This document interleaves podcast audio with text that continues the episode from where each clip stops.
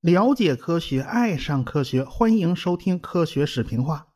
呃，广告放在前头啊，我的实体书《无中生有的世界：量子力学外传》现在在各大网络书店呢都有销售，欢迎大家踊跃购买啊！我自己写的书嘛，还是要吆喝两声的啊，请大家多多支持。好，广告就这么多啊，闲言少叙啊。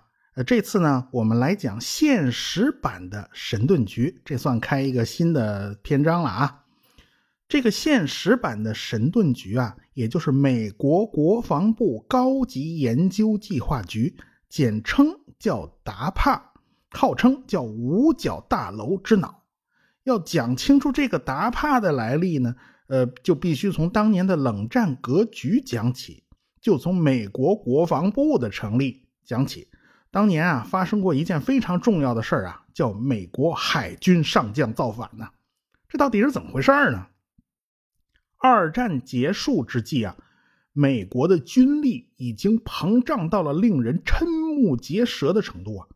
那时候，美国军队总兵力一千一百万人呐，每年可以造两万辆坦克，每年生产的飞机可以达到四万架，飞在空中的飞行员多达十万人，陆军六百五十万人，海军四百万人，还有陆战队五十万人呢。军事力量是极端膨胀，而且将军们一个个都立下了赫赫的战功啊！他们的荣誉、他们的地位也都开始上升，也都开始膨胀啊！现在不打仗了，和平了，这支强大的作战力量，那又该何去何从呢？那杜鲁门总统肯定他是睡不着觉啊！啊，他是民主国家，民主国家也不行啊！这军方他也是一大坨呀。首先怎么办呢？首先要裁掉九百万军人呢，乖乖呀，九百万呢！我国八十年代百万大裁军呢，都已经很了不得了。这美国要裁九百万，美国人要安置九百万退伍老兵啊，这事儿谁能干得了啊？谁呀？布拉德利啊！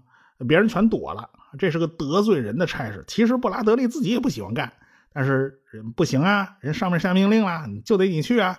那怎么办呢？他就去了。他就把这个事儿啊干的还是挺漂亮的，这是一个动了既得利益者蛋糕的事儿啊，哎，但是布拉德利办的还是非常妥帖的，终于把这个大包袱给卸下来了。他干了两年，那杜鲁门能不感激他吗？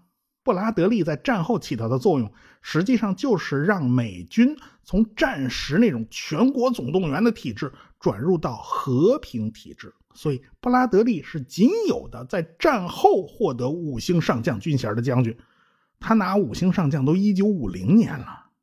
通过大裁军，这个兵的问题算是解决了。那官的问题怎么办呢？呃，其实美军的管理体制啊，一直就不够顺畅，因为美国人时时刻刻要提防着军人势力过强，所以美国人一直奉行的是文官领军的制度。陆军部长、海军部长，他一律是文官啊。陆军军人最高的职务是参谋长，海军军人最高的职务是作战部长，海军陆战队最高职务那是司令。其实这司令，你叫你听着叫司令，他其实干的还是参谋长的活总之就是穿西服的管着穿军服的啊。这个总统才是武装部队的最高统帅。二战时期，美国根本就没有一个最高军事指挥机关。罗斯福总统呢，就让莱西上将担任总统参谋长，这个职务啊，实际上是个总统的私人代表，让莱西去协调海陆军的军事行动，组成一个协调机构。这算是最早期的参谋长联席会议，但这不是一个正式机构，只能说是一个雏形。那空军呢？那那时候美国根本就没空军啊，只有陆军航空队和海军航空队。靠着几大军头的能力和罗斯福总统的威望，这个简单的机构啊，居然领导着一千一百万军队跨过大西洋，跨过太平洋，打败了德国人和日本人。但是美国的高层也发现了美军的种种不足。德国人就像一个击剑的高手，总能找到对方的薄弱环节，然后一剑封喉。啊，苏联呢，总能在对方的盔甲上砸出一个洞来，然后捅进去一剑封喉。美国呀，靠的是蛮力啊，咱不给你玩一剑封喉，咱连盔甲一块给你砸瘪了再说。原子弹不就是这种思维的产物吗？所以到了二战以后啊，美国已经成了世界霸主了，它需要维护全球的安全与秩序，而且还不能花太多的钱。像二战这样举国动员的体制是不行的，美国就需要建立高效的军事指挥体制。所以，一九四七年。杜鲁门签署了国家安全法，要改组原有的指挥机构。哎，美国总统杜鲁门还写了一篇文章，叫《我们的武装部队必须统一》。他谈到了二战的经验和教训。谈到这些事情的时候，他就不无感慨呀：我们匆忙拼凑的军事机构，简直是诱发灾难的原因。为了国家安全，必须建立更为牢固的基础。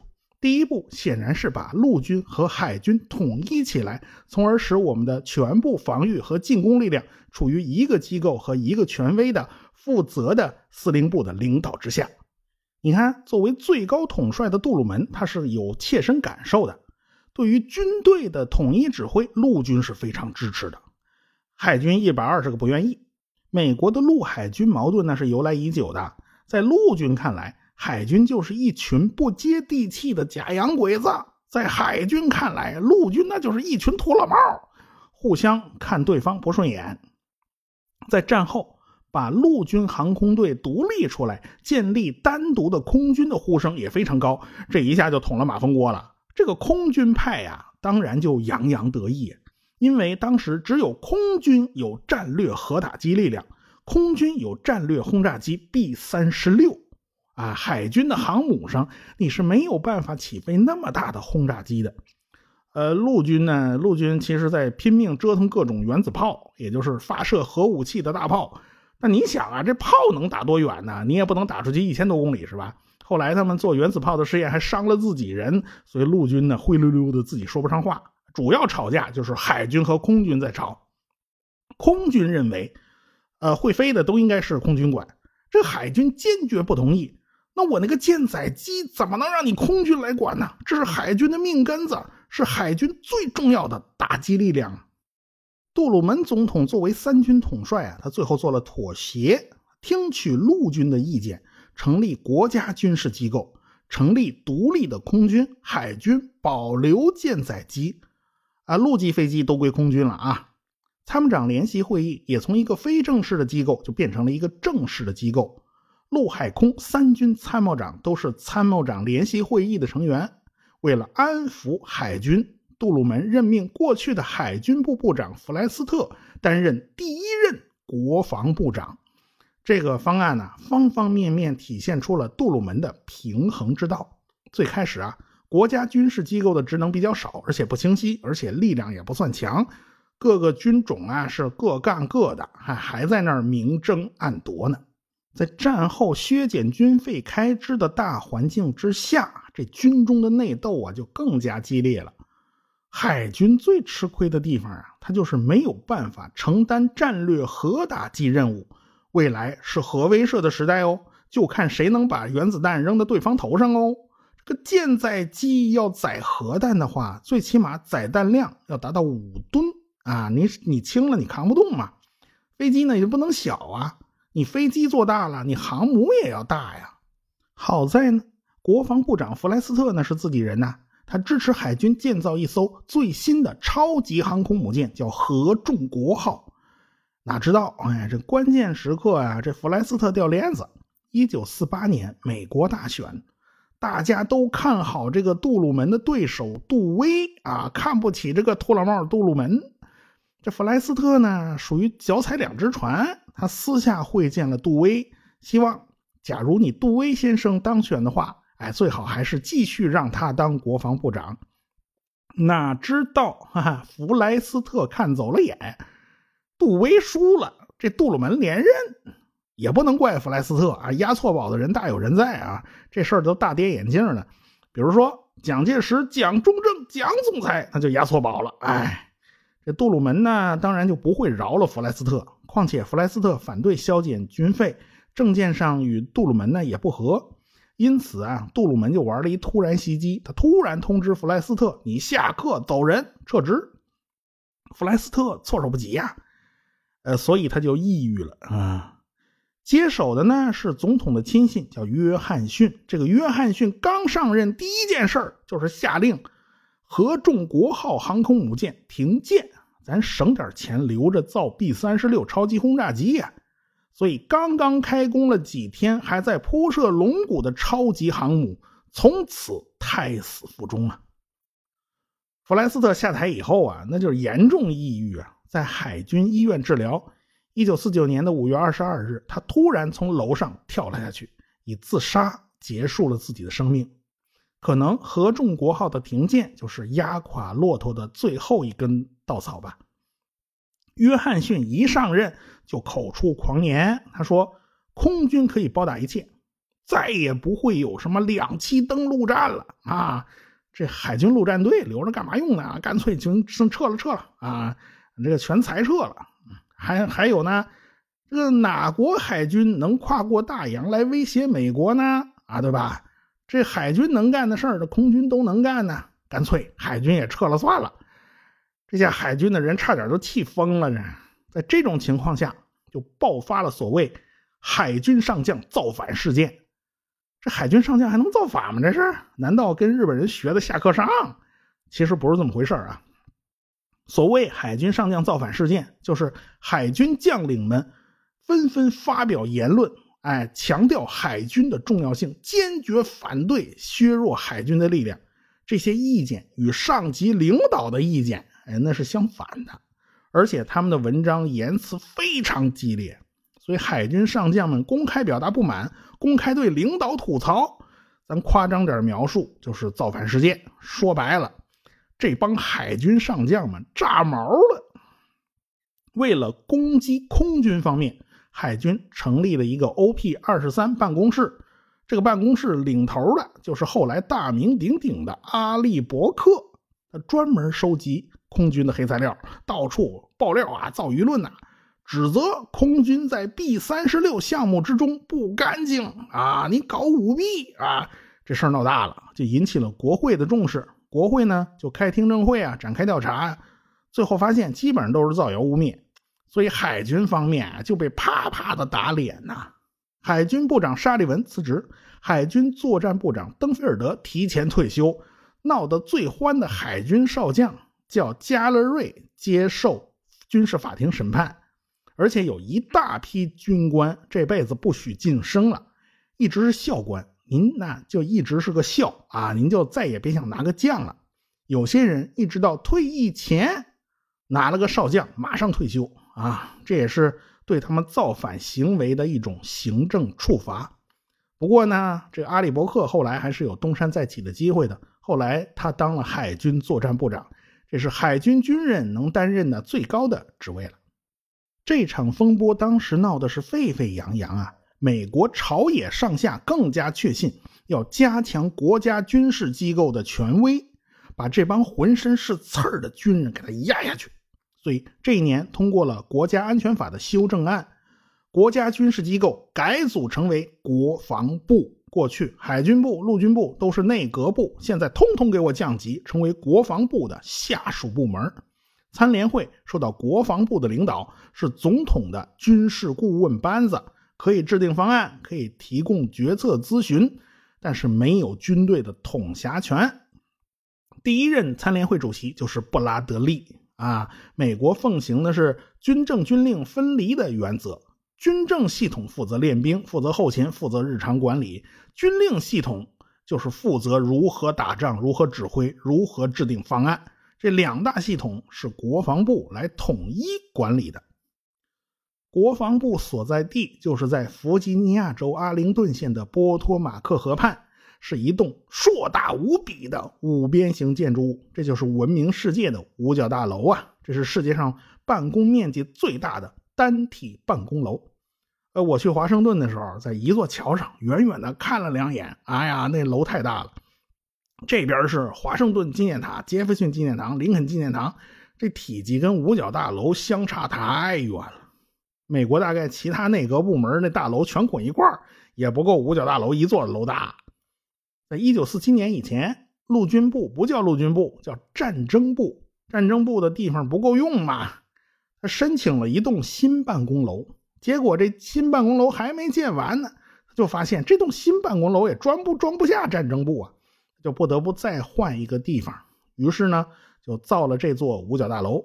二战期间呢，钢材紧缺，你不能修太高啊，就修了一栋占地广大的扁扁的大楼。据说呢，好多建筑材料就是波托马克河里挖出来的沙子，挖了有六十八万吨沙子当建筑材料。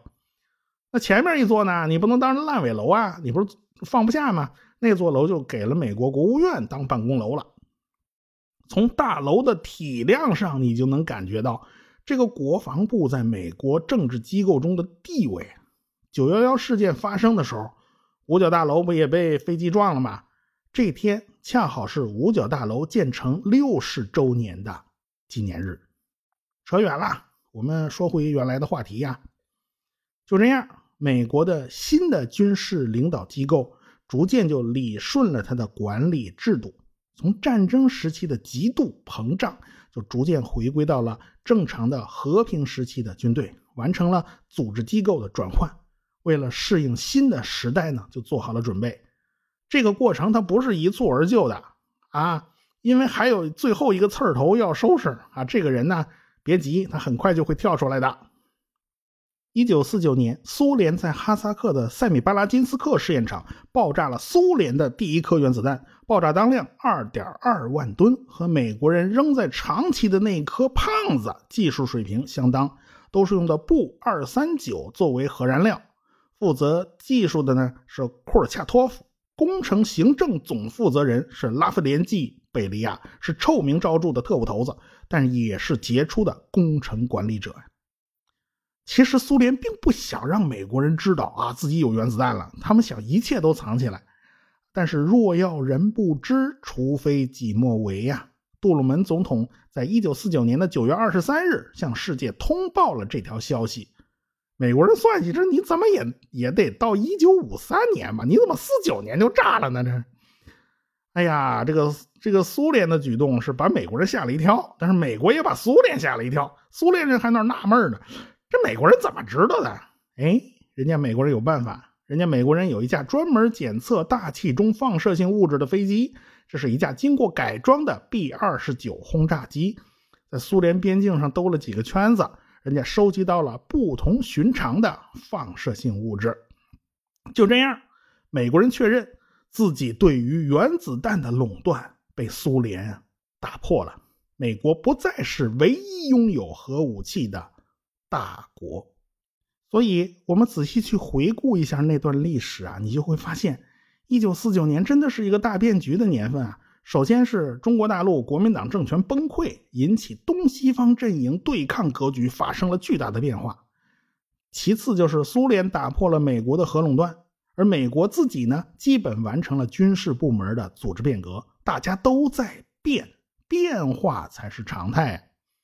啊，当然了，有些事情总是出乎预料的，比如说啊，朝鲜战争的爆发。尽管掌握着核武器，美国能用核武器去解决问题吗？不行哎，人隔壁苏联也有核武器嘞，你扔啊，人家也会扔哦。这个美国突然间发现啊，尽管自己有核武器，但是却不敢用，自己依然不得不像二战时期一样打常规战争，你不得不派遣大量的军队到朝鲜去。空军的 B 三十六根本就派不上用场，那是一架啊有六个螺旋桨发动机推进的巨大无比的家伙，而朝鲜战争根本就用不上这玩意儿。真打起来，美国人就发现哈，空军吹牛吹过头了啊！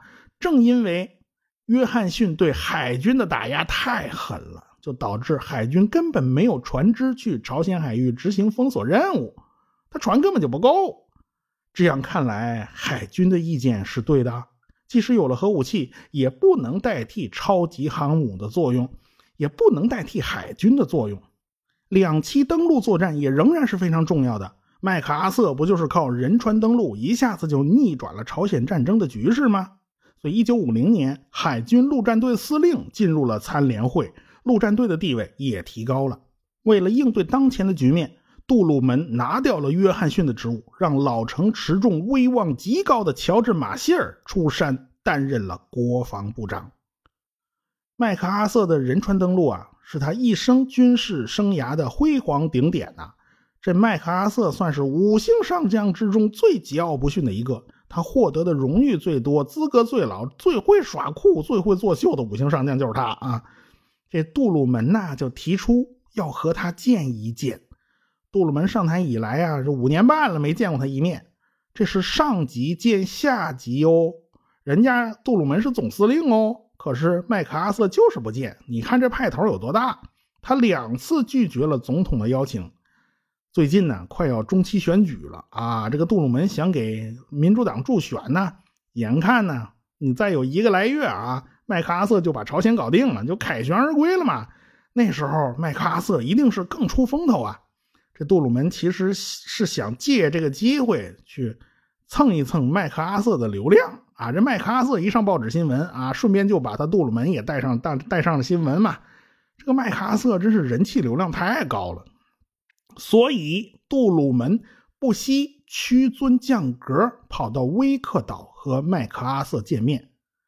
威克岛到东京只有三千公里，威克岛到华盛顿是一点二万公里。你让总统先生跑那么老远，这像话吗？这个总统到了威克岛，见到了麦克阿瑟，问他。假如中国和苏联出兵了，那该怎么办呢？这麦克阿瑟满不在乎，他把脑袋一晃，觉得这是不可能的。他自诩了解亚洲人，他在菲律宾住了能有半辈子，但是他这回啊，真的错了，而且错的非常离谱。咱们下回再说。科学声音。